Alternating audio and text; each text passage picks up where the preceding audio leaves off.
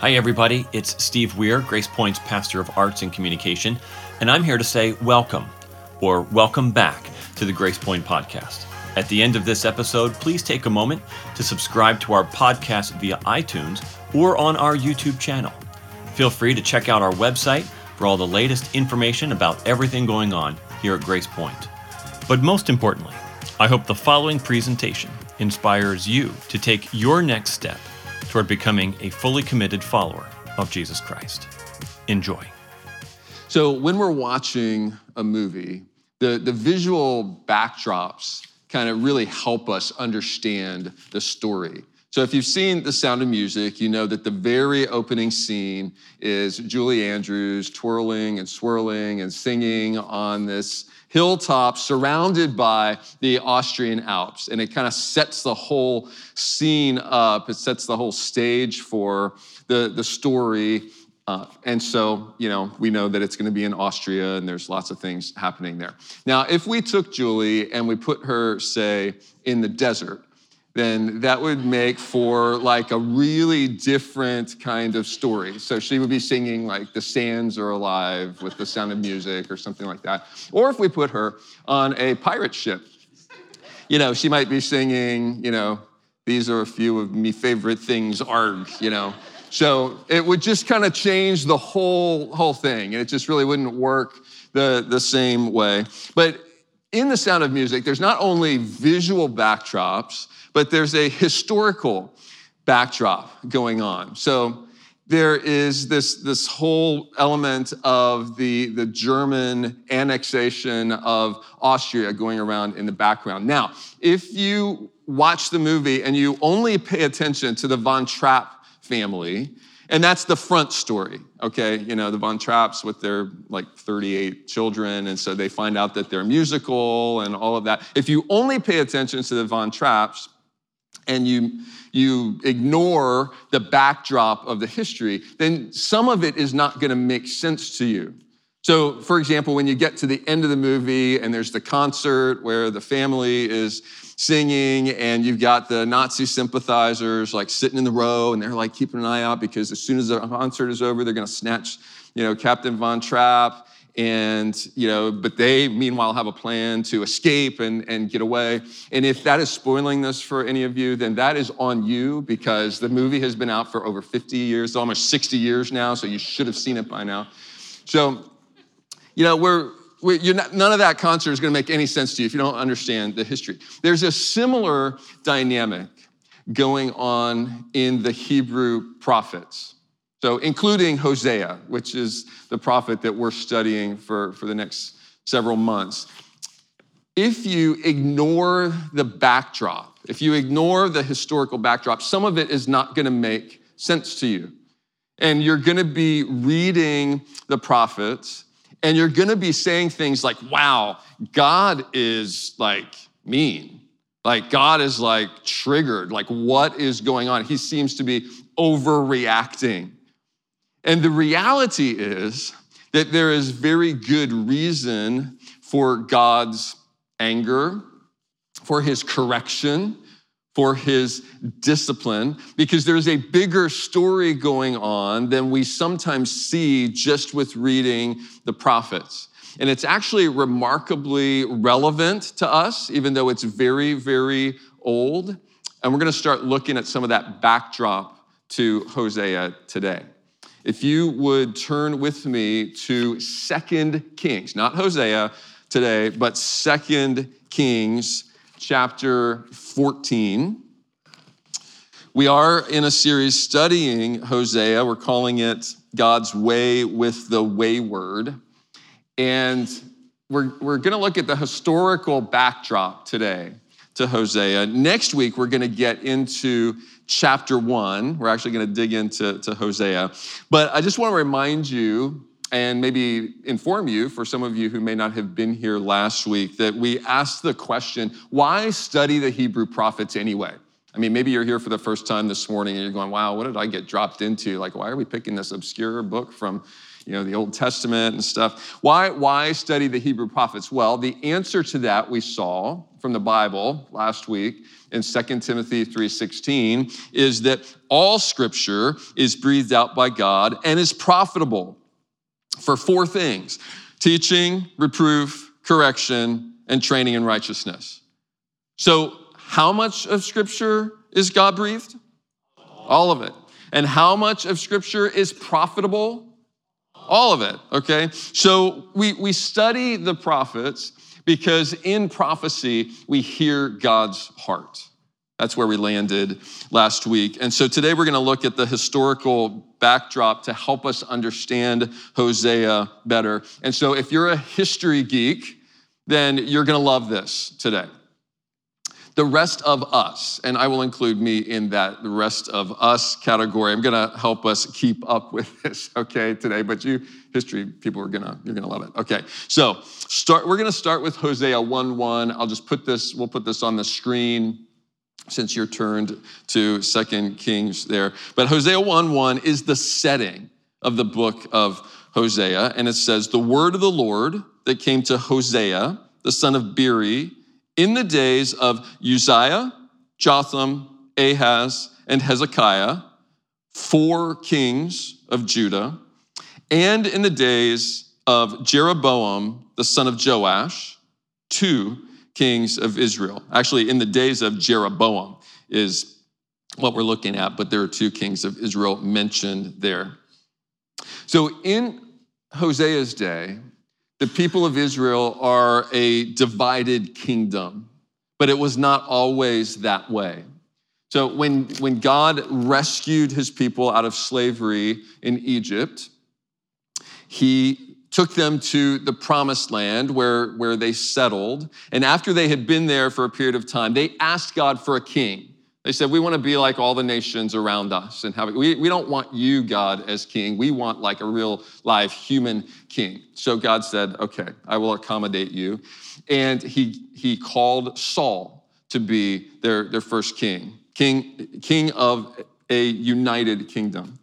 Saul, it wasn't very long. It, he, Saul started out okay, but it wasn't very long before he lost his moral grounding and so God called David to replace him. And then David became arguably Israel's greatest king, the king of a united kingdom, and the largest land area that, that Israel ever achieved. After David, Solomon came. And Solomon started out okay, but he too lost his moral grounding. And after Solomon, the, the kingdom divided. And I won't get into all the political issues of, of how that happened, but the kingdom divided into two pieces. And the southern kingdom was known as Judah and continued to be ruled over by descendants of King David while the northern kingdom was known as Israel. That is, by the way, who Hosea is prophesying to, the northern kingdom of, of Israel.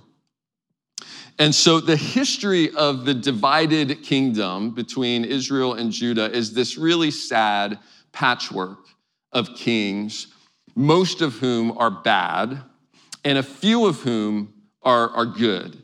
And so we'll show you a timeline here. And I know that's really small and, and hard to see, but if, if you can at least see that the, the green represents good kings and the gray represents bad kings. And if, if we could, and maybe one week we'll zoom in on this a little bit, there are a number of kings that start out green and then become gray. They start out good, but then they, they lose their, their moral grounding. And so, 200 years after David, we meet Jeroboam II, Jeroboam II, in Hosea 1 1. Uh, let's look at that again with that little bit of background here. The word of the Lord came to Hosea, the son of Beeri, in the days of Uzziah, Jotham, Ahaz, and Hezekiah, kings of Judah, and in the days of Jeroboam, the son of Joash, king of Israel. So Jeroboam is the first king that Hosea is prophesying under. And we can read more detail about Jeroboam the second in 2 Kings 14, where you have turned. So we'll do that now. I want to just read through his whole bio, about a paragraph there, maybe two paragraphs, and then we'll make some, some observations. So starting in verse 23. In the 15th year of Amaziah, the son of Joash, king of Judah, Jeroboam, the son of Joash, king of Israel. So those are two different Joashes, by the way. But Jeroboam, the son of Joash, king of Israel, that's who we're focused on, began to reign in Samaria, and he reigned 41 years. Keep that in mind. And he did what was evil in the sight of the Lord. He did not depart from all the sins of Jeroboam, the son of Nebat, which he made Israel to sin. He restored the border of Israel from Lebo Hamath as far as the sea of the Arabah, according to the word of the Lord, the God of Israel, which he spoke by his servant Jonah, the son of Amittai, the prophet, who was from Gath Hepher. I'll just pause there for a second and say this is the Jonah that you may be familiar with, who ran from God, was thrown overboard, swallowed by a great fish. This prophecy that is referenced here is not recorded anywhere else in Scripture, but it is the same Jonah. So it's kind of fun to see how these things weave together. Verse 26 For the Lord saw that the affliction of Israel was very bitter, for there was none left, bond or free, and there was none to help Israel. But the Lord had not said that he would blot out the name of Israel from under heaven, so he saved them by the hand of Jeroboam, the son of Joash. Now, the rest of the acts of Jeroboam and all that he did and his might, how he fought, how he restored Damascus and Hamath to Judah and Israel, are they not written in the book of the Chronicles of the kings of Israel? And Jeroboam slept with his fathers, the kings of Israel, and Zechariah, his son, reigned in his place. So, this is kind of a typical biography of a king. You know, it, it starts out um, where they come in the line of kings, gives the length of their reign, tells whether they were good or evil, gives some details about what they did, and then it tells who is their successor. So, Jeroboam II has three really clear points to highlight here that were, were positive points to his resume, if, if you will. So, stability, strength, and salvation from enemies. Look at both each of those, like really briefly. Stability in verse 23, and I, I highlighted this when we were reading. He began to reign in Samaria and he reigned 41 years. That's the longest reign of any king in the, the northern kingdom of Israel. So, to appreciate how that longevity can lead to stability, we should just think for a moment about the kings that succeeded Jeroboam the second. So, the you can we'll put the timeline up again although i know it's, it's, you probably can't read it from from there the zechariah who was jeroboam's son lasted six months okay so 41 years and then six months. The next king, Shallum, one month. One month, not, not too good there. Menahem, after him, came 10 years. That's, that's not too bad. Pekahiah, two years. And so, again, if we had time to read all of those biographies, we would see a lot of assassinations and uprisings and a lot of intrigue going on. So you can imagine when all of that upheaval is happening, like it's it's really hard to get anything done, right? And so 41 years, if you compare that to Jeroboam's reign, I mean, that allows for a lot of positive things to get done, and a lot did happen. The second highlight of his resume was strength. So in verse 25, it says, He restored the border of Israel. And then in verse 28, it says about halfway down through that verse, it says, He restored Damascus and Hamath to Judah in, in Israel.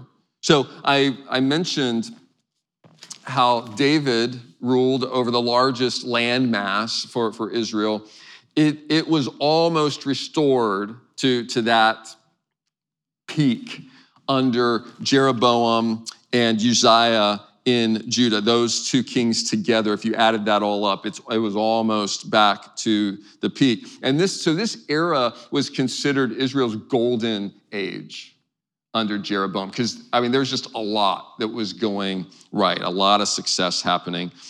The other highlight on his resume was salvation from enemies. So in verse 26, it says, The Lord saw that the affliction of Israel was bitter there was none left, bond or free, and there was none to help Israel. But the Lord had not said that he would blot out the name of Israel from under heaven. So he saved them by the hand of Jeroboam, the son of Joash. So, a little more history here. Two generations prior to, to Jeroboam II, Jeroboam's grandfather was, was just brought to his knees by Syria. So if you can flip back a page, go back to chapter 13, verse 7. This is a really sad verse. It says, There was not left to Jehoahaz, and that was his grandfather, an army of more than 50 horsemen and 10 chariots. Imagine that. And 10,000 footmen, for the king of Syria had destroyed them and made them like dust at the threshing. So that was just two generations back.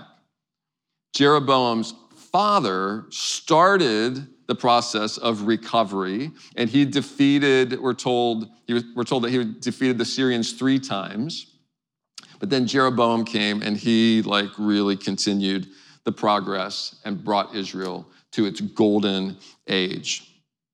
So, all of this sounds like a pretty impressive resume, right? I mean, stability, strength, salvation from, from enemies. I mean, Jeroboam is stacking up the successes. And I would just pause here to ask you the question if there was a human leader in our day that demonstrated those, those successes stability, strength, um, salvation from, from enemies. I mean, I suspect if we saw someone doing that today, we would say, wow, they're, they're, that's awesome. Like that, that's really good. We would label them a success. We might even say, wow, you know, God must really be blessing this person and giving them favor, right? And so I know you guys are smart and you know that I'm setting you up.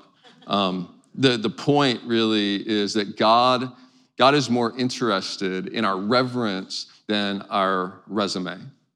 Because I'm sure many of you caught the, the downside to Jeroboam. There were two fatal problems for, for Jeroboam that overshadow all of the positive lines on his resume. And we see that in verse 24. He did what was what? Evil in the sight of the Lord.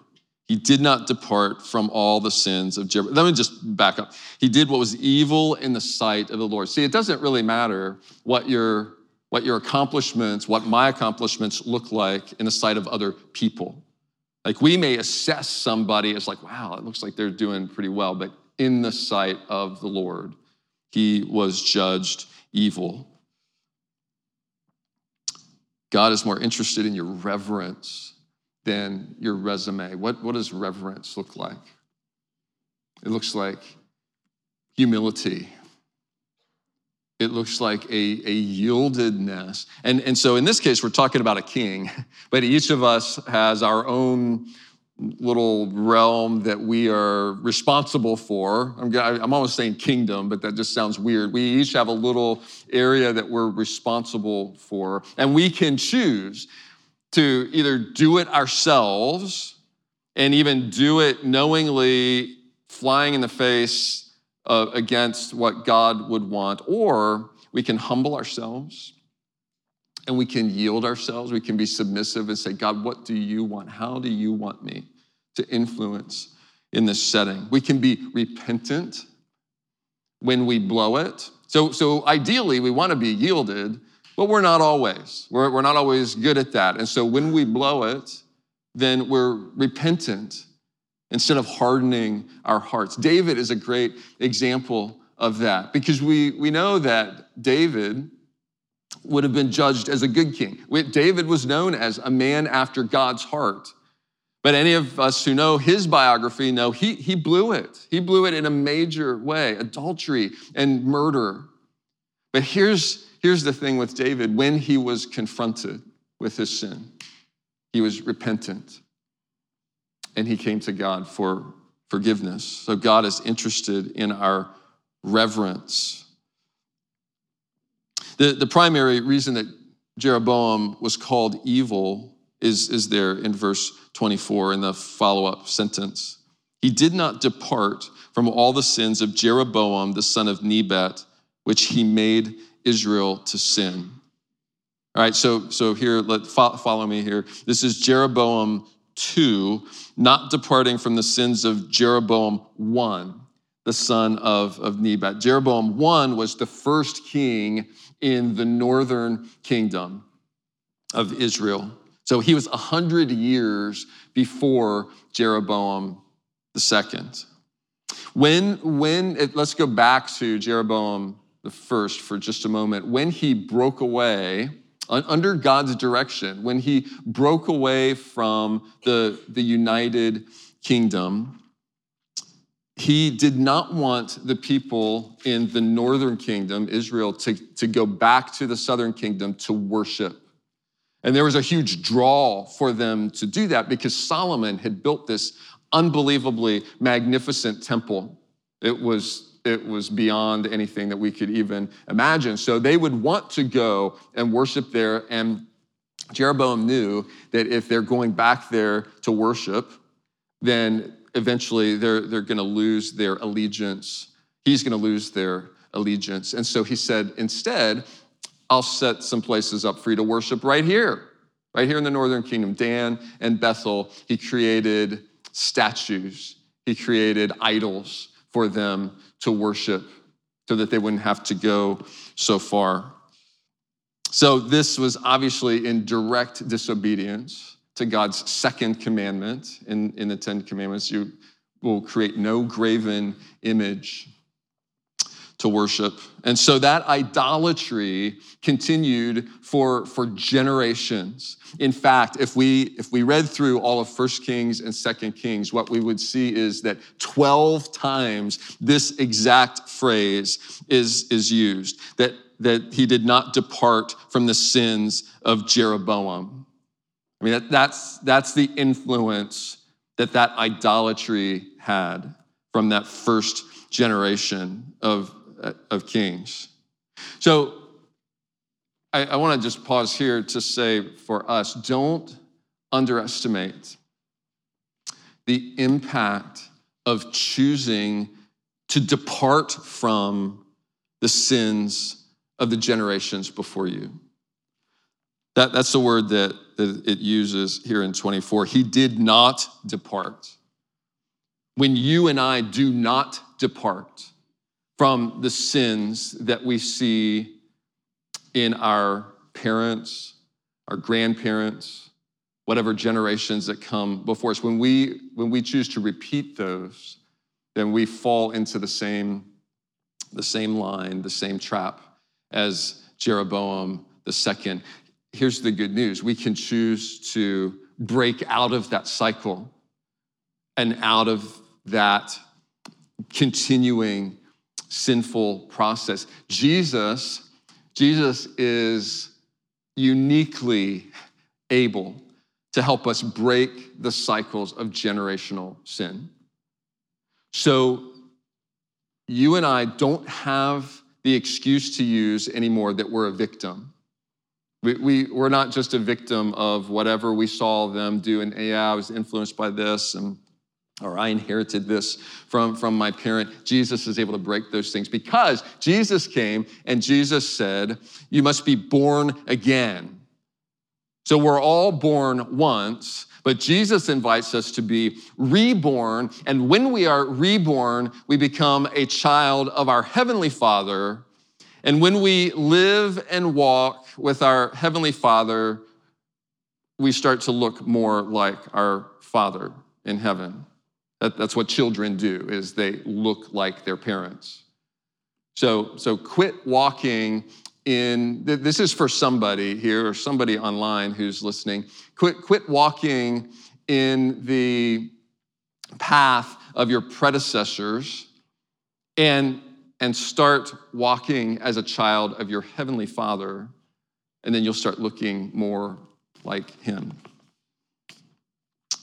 I'm out of time, but um, don't, don't underestimate, okay, on, on the flip side here, don't underestimate the impact of the legacy that you are leaving. Because at the very end of verse 24, it says that Jeroboam the first, he made Israel to sin. So here's the one that was kind of casting this shadow over those who would come after him. There's a legacy that you and I are creating and leaving every day with our, our family, the people that we interact with at work, with our, our neighbors. What is, what, what is your influence leading people toward? See, God is more interested in your reverence than your resume. God is not impressed with the things that human beings are impressed with stability, material, success, strength. Which are you spending more time building? Your reverence or your resume? We, we build our reverence by humbling ourselves, by really by just spending time with our Heavenly Father and humbling ourselves yielding our plans, whatever, and saying, God, what, what do you want for, for me?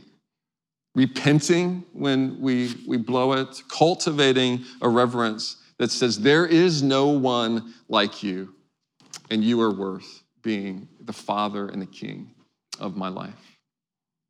Let's pray. Father, thank you for your kindness toward us. Thank you that you are able to redeem us from present mistakes, from present sins, and from past sins that didn't have anything to do with us but have influenced us um, just by proxy. Lord, thank you that you're able to draw us out of those things. Lord, um, help us to take a different path from Jeroboam the second and to break away from the path of his ancestors. Help us, Lord, to be obedient to you so that we don't need all of the correction that is coming uh, as we read the book of Hosea. Father, we pray these things in Jesus' name. Amen.